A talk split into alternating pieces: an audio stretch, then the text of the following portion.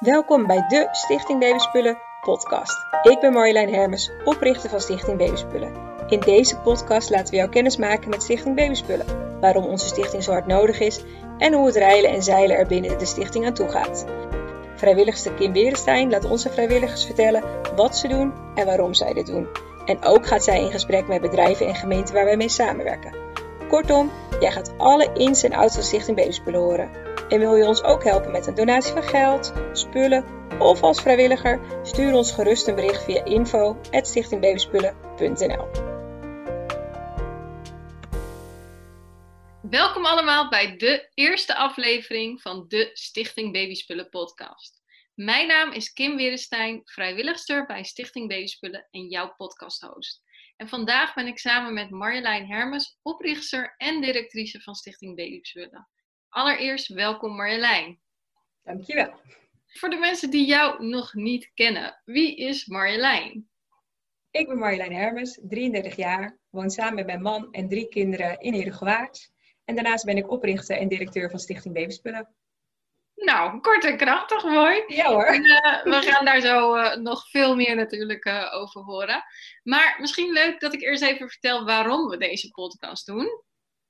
En um, ja, de luisteraar hoorde het natuurlijk in de introductie al. Uh, de podcast laat jou kennis maken met Stichting Babyspullen. En waarom onze stichting zo hard nodig is. En hoe het reilen en zeilen er binnen onze stichting aan toe gaat. En ja, je hoort dus ook de verhalen van onze vrijwilligers, donateurs en bedrijven die zich inzetten. Maar bijvoorbeeld ook waarom we sommige dingen doen zoals we ze doen.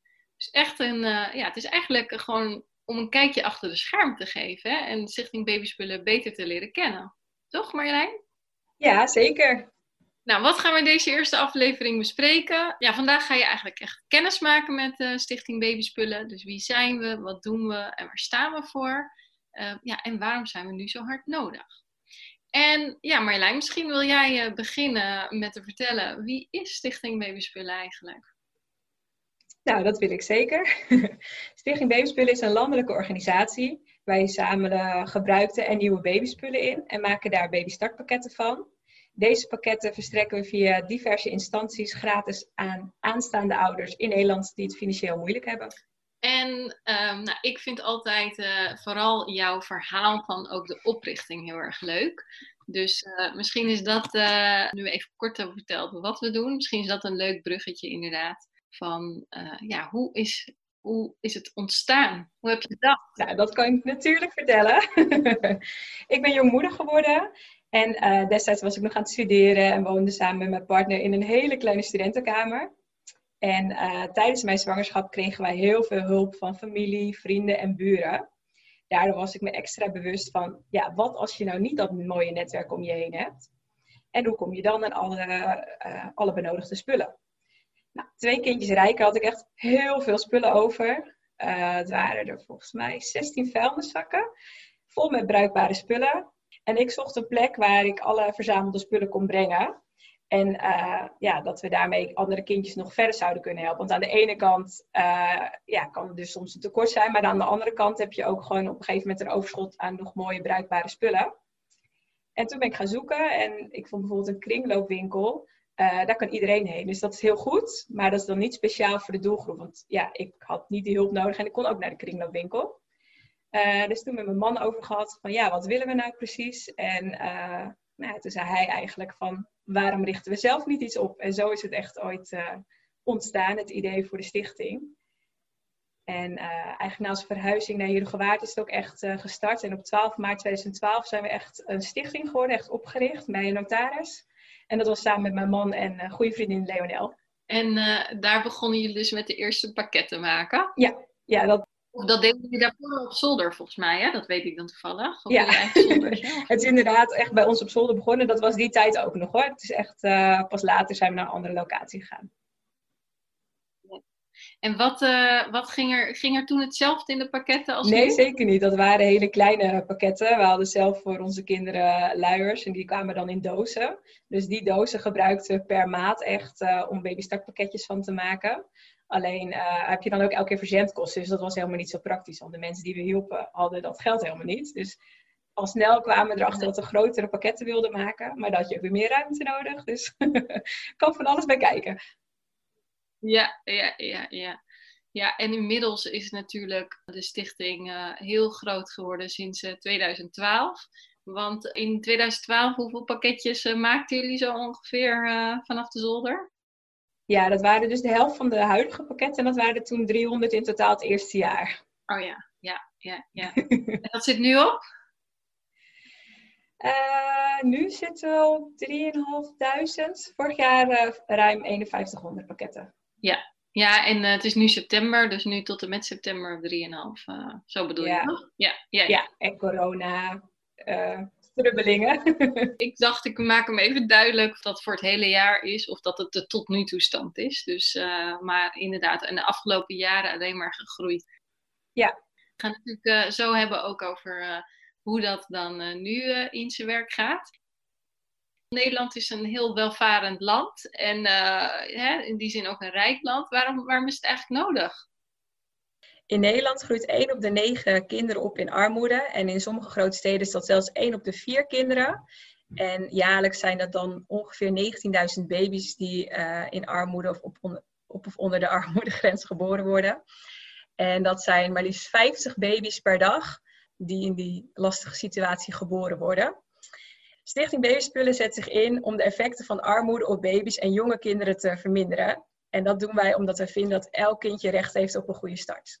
Ja, nou, ik vind dat zelf echt een heel mooi uitgangspunt. En zelf ben ik natuurlijk ook bij Stichting Babyspullen terechtgekomen vanwege dat ik mijn kinderen alles kon geven. Hè? En, uh, en je soms als, als welverdienende ouder niet uh, beseft wat er verder nog uh, zeg maar speelt. Dat inderdaad al die kindjes in armoede opgroeien.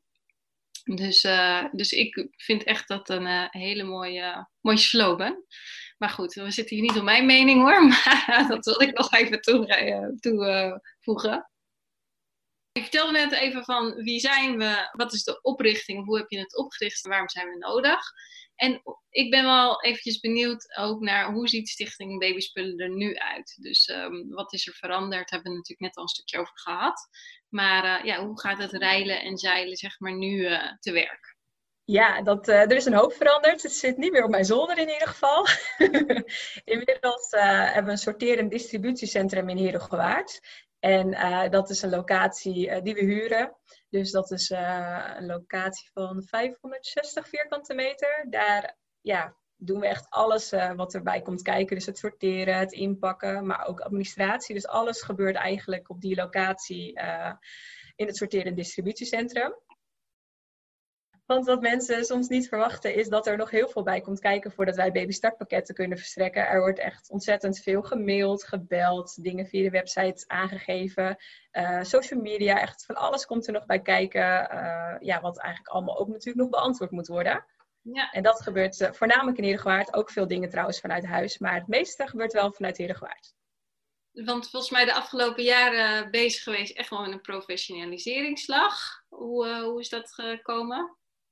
Ja, dat uh, noemen we zelf wel eens niet meer aan de keukentafel. maar uh, ja, echt een professionaliseringsslag. We hebben een uitgebreid bestuur. Eerst zat ik zelf nog in het bestuur, maar dat is al heel lang niet meer. En mijn partner ook niet. Het is echt uh, allemaal mensen, professionals van buitenaf, die ons daarbij kunnen helpen. En ook zo goed mogelijk gekeken om het bestuur, hoe zeg je dat, van allerlei facetten, dat je allerlei soort kennis en kunde in huis haalt. En niet alleen maar fantastische HR-mensen, maar dus ook iemand voor marketing en communicatie, of iemand die heel veel van vrijwilligers weet, of juist het hele strategische. Dus dat ja. gebeurt echt uh, met het bestuur. En die bepalen samen met mij het uh, strategische stuk van de stichting en het beleid. Al dat, uh, alles wat daarbij kan kijken. Ja, en voor de mensen die nog niet be uh, bekend zijn met Stichting Babyspullen, kan je eens een stukje vertellen hoe, hoe gaat dat nou? Dus ik ben een moeder, ik heb kleren over en die breng ik uh, naar een inzamelpunt. En dan? Ja, wat misschien handig gewoon even hoe ik het normaal vertel als ik iemand ga vertellen hè, wat we allemaal doen en hoe we het doen. Ja. Stichting Babyspullen die uh, verzamelt zowel gebruikte als nieuwe babyspullen. En dat komt bij ons binnen via onze inzamelpunten. De inzamelpunten brengen het weer naar opslagpunten. En die opslagpunten die legen wij met onze bus. En daarnaast hebben we ook nog voorsorteerlocaties. Dat zijn locaties die voor ons al helpen met het sorteren. Dat vinden we heel erg leuk. Dat zijn vaak dagbestedingslocaties. En uh, die zorgen dus voor dat bijvoorbeeld, stel hè, dat we jassen zoeken, kunnen we dus gewoon jassen zakken met daarop labels, jassen zoeken in de stapel in plaats van een hele grote Bibelebonsberg. En dan zitten er ongetwijfeld jassen tussen, maar die kan je dan wat minder makkelijk vinden. Dat is echt een stukje inzamelen. En dan rijdt onze bus dus langs de opslagpunten en de sorteerlocaties. En die, ja, die brengen eigenlijk alle ingezamelde spullen uiteindelijk naar ons sorteer- en distributiecentrum in Herengewaard. En daar doen we zelf ook nog uh, een stuk sorteren en een check. We willen namelijk heel graag dat als iemand een pakket openmaakt, dat diegene echt denkt: wauw, wat zijn dit een mooie spullen. Er valt een last van mijn schouders. Dus echt dat die moeder oprecht blij is met de spulletjes die ze krijgt. En daar moet je best wel hard voor werken om dat zo mooi te krijgen. En uh, wat we dus in Heergewaard doen, is dus het sorteren eerst, maar daarna ook vouwen. En natuurlijk uiteindelijk het inpakken van de pakketten. En met alleen het inpakken ben je er nog niet, want je moet natuurlijk ook zorgen dat ze bij de juiste mensen terechtkomen. En daar komt dan weer de administratie bij kijken. Die zorgen ervoor dat uh, bijvoorbeeld een bestelling wordt verzonden of dat die opgehaald kan worden. En uh, nou ja, dat is eigenlijk even in het kort hoe dat nu in zijn werk gaat. En je zei net, daar wilde ik nog even op inhaken. Je zei net, het is heel hard werken om de pakketten mooi te krijgen. Hoezo is het heel hard werken om ze mooi te krijgen? Los van alle logistiek? Ja, sowieso zitten er best wel veel handelingen in uh, voordat een zak, zeg maar, die gedoneerd wordt, echt in een babystartpakket zit. Dan gaat het echt nog door meerdere handen. Uh, als eerste dus bij de sorteerders dat zij uh, gaan kijken welk soort item is het. Daarna wordt het op maat gelegd en gevouwen. En dan gaat het zeg maar, nou ja, bij ons dan naar boven, maar in ieder geval in de pakketlijn. Dan pas gaat het in een pakket. Dus er zitten echt nog wel wat stapjes tussen voordat het in een pakket belandt. Um, en daarmee kunnen we ook zorgen dat de pakketten dus echt ontzettend mooi zijn. En niet gewoon alles hup erin gekiept. Dat kan ook, maar we willen wel echt uh, mooie pakketten leveren. Ja. ja. En uh, wordt er dan ook nog een selectie gedaan op, uh, op kleding? Of gaat gewoon alle kleding in het pakket? Nee, we werken met vaste inpaklijsten, zeg maar. Dus de, we hebben twee pakketten, dat ben ik net vergeten te zeggen, maar we hebben twee soorten pakketten. Pakket 1, dat is echt voor als het kindje nog geboren moet worden, dan willen we het liefst die al verzenden. En daarin zit qua kleding dan maat 50, 56 en 62, 68. Uh, maar daarna zit ook beddengoed in. En bijvoorbeeld een kruik. Een kruik zit er niet standaard in, want dat vragen we. Omdat een kruik voor ons best wel een kostbaar item is. Die kopen we in. Dus het zou zonde zijn als we iemand een kruik geven terwijl diegene dat niet nodig heeft. En uh, pakket 2, zeg maar, die volgt eigenlijk op pakket 1. En daar zit vanaf maat 74 tot en met 92 in. Dus daar kunnen ze wel een langere tijd mee vooruit. In het begin groeien ze heel hard. Later ook nog hard, maar wel iets minder snel. en uh, daarin zit dus meer kleding en minder beddengoed. Want in pakket 1 hebben ze dan bijvoorbeeld al een deken gekregen. Gaan ze niet nog een keer een deken krijgen, want die hebben ze er al. Ja. Ja. Maar heb je ook niet heel vaak, uh, weet ik veel, vieze kleding? Of dat je denkt, nou, dat zal, ik, zou ik misschien mijn kind niet aandoen? nou, het is altijd wel een verrassing wat je binnenkrijgt. Uh, soms zit er nog net geen poepluier bij, maar er zitten ook heel vaak zitten de kaartjes er nog aan. En is het gewoon ontzettend mooi wat we binnenkrijgen. En uh, ja, dat is natuurlijk ook wel wat je wil doen met elkaar. Hè? Dat je wil zorgen dat er mooie spullen in de pakketten zitten. En dan kan je niet, uh, inclusief hondenharen of stinkende kleding of iets, dat wil je niet aan iemand anders doorgeven. Nee. Oké, okay, um, ehm, met hoeveel mensen, vrijwilligers, uh, zijn er nu? Want jullie begonnen dus met z'n drieën op de zolder, jouw man, een vriendin en jij. En uh, inmiddels? Ja, toen druppelden in het begin langzaamaan mensen binnen. maar inmiddels zijn het er ruim 300. We hebben 300 vrijwilligers in het hele land. En dan zijn er wel ook behoorlijk veel van die 300 in Herengewaard actief. En dat komt ook omdat hier dan ook echt uh, veel handelingen verricht worden, maar ook de administratie. Dus niet alleen het uh, hele logistieke stukje, maar ook gewoon uh, back-office gedeelte. Dus er zijn ook vrijwilligers in, um, in het oosten en noorden en zuiden van het land? Ja, zeker. Eigenlijk alleen niet zo heel erg veel in Zeeland, maar verder in het hele land zijn er vrijwilligers actief. Wat doen bijvoorbeeld die mensen dan? Uh, ja, dat kan wel verschillend zijn. Het kan bijvoorbeeld zijn dat iemand een inzamelpunt is, dus dat die uh, spulletjes voor ons verzamelt. Het kan een regiocoördinator zijn, die kan trouwens ook allebei doen, maar het kan ook zijn dat diegene zorgt dat wij bekend worden in die regio. Bijvoorbeeld helpt met het organiseren van acties en evenementen. Maar ook degene is die heel goed weet wat er in zijn of haar regio gebeurt. Dus dat die weer contact houdt met de inzamelpunten die onder zijn of haar regio vallen. Dus dat, dat kan ook. En het kan bijvoorbeeld ook iemand van het marketing communicatieteam zijn. Uh, want daarvoor hoef je niet per se in Herengewaard te wonen om ons te kunnen ondersteunen. Dat kan eigenlijk overal in het land. Nou, wat fijn dat het eigenlijk ook vanuit huis kan.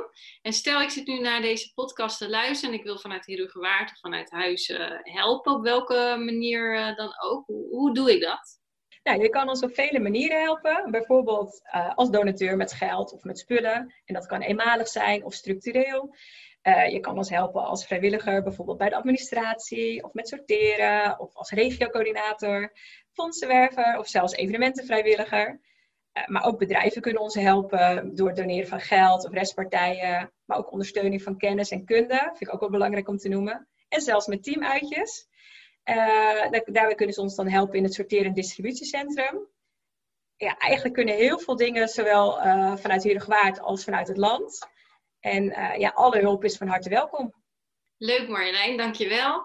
En misschien nog leuk om te vertellen aan de luisteraars dat we eigenlijk in de afleveringen hierna op elke keer een onderwerp ingaan. Dus de ene keer is dat het doneren van spullen of gaan de vrijwilligers aan het woord van hoe maak je nou een pakket. Um, we hopen ook nog een aflevering te maken met een moeder die uh, ooit een pakket heeft ontvangt, maar, ontvangen.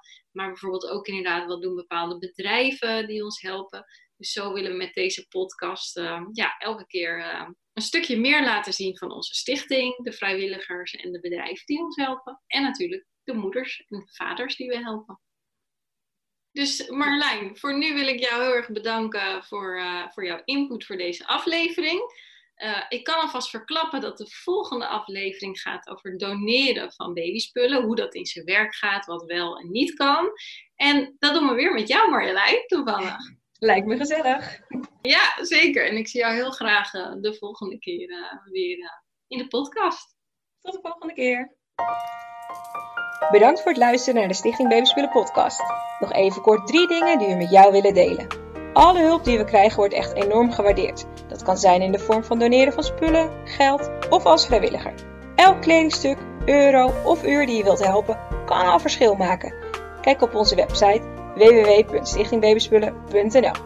Als tweede kun je ook helpen door je te abonneren op deze podcast of door een reactie achter te laten. Daardoor komen wij hoger in de podcastranking en komen wij nog meer onder de aandacht. En als laatste, tag ons vooral op Instagram, Facebook of LinkedIn. Bijvoorbeeld als je iets gedoneerd hebt, dat je naar deze podcast luistert of hoe je ook maar wilt. Ook dit helpt enorm bij het onder de aandacht brengen van onze stichting, zodat wij nog meer kindjes een goede start kunnen bezorgen. Heel graag tot de volgende podcastaflevering.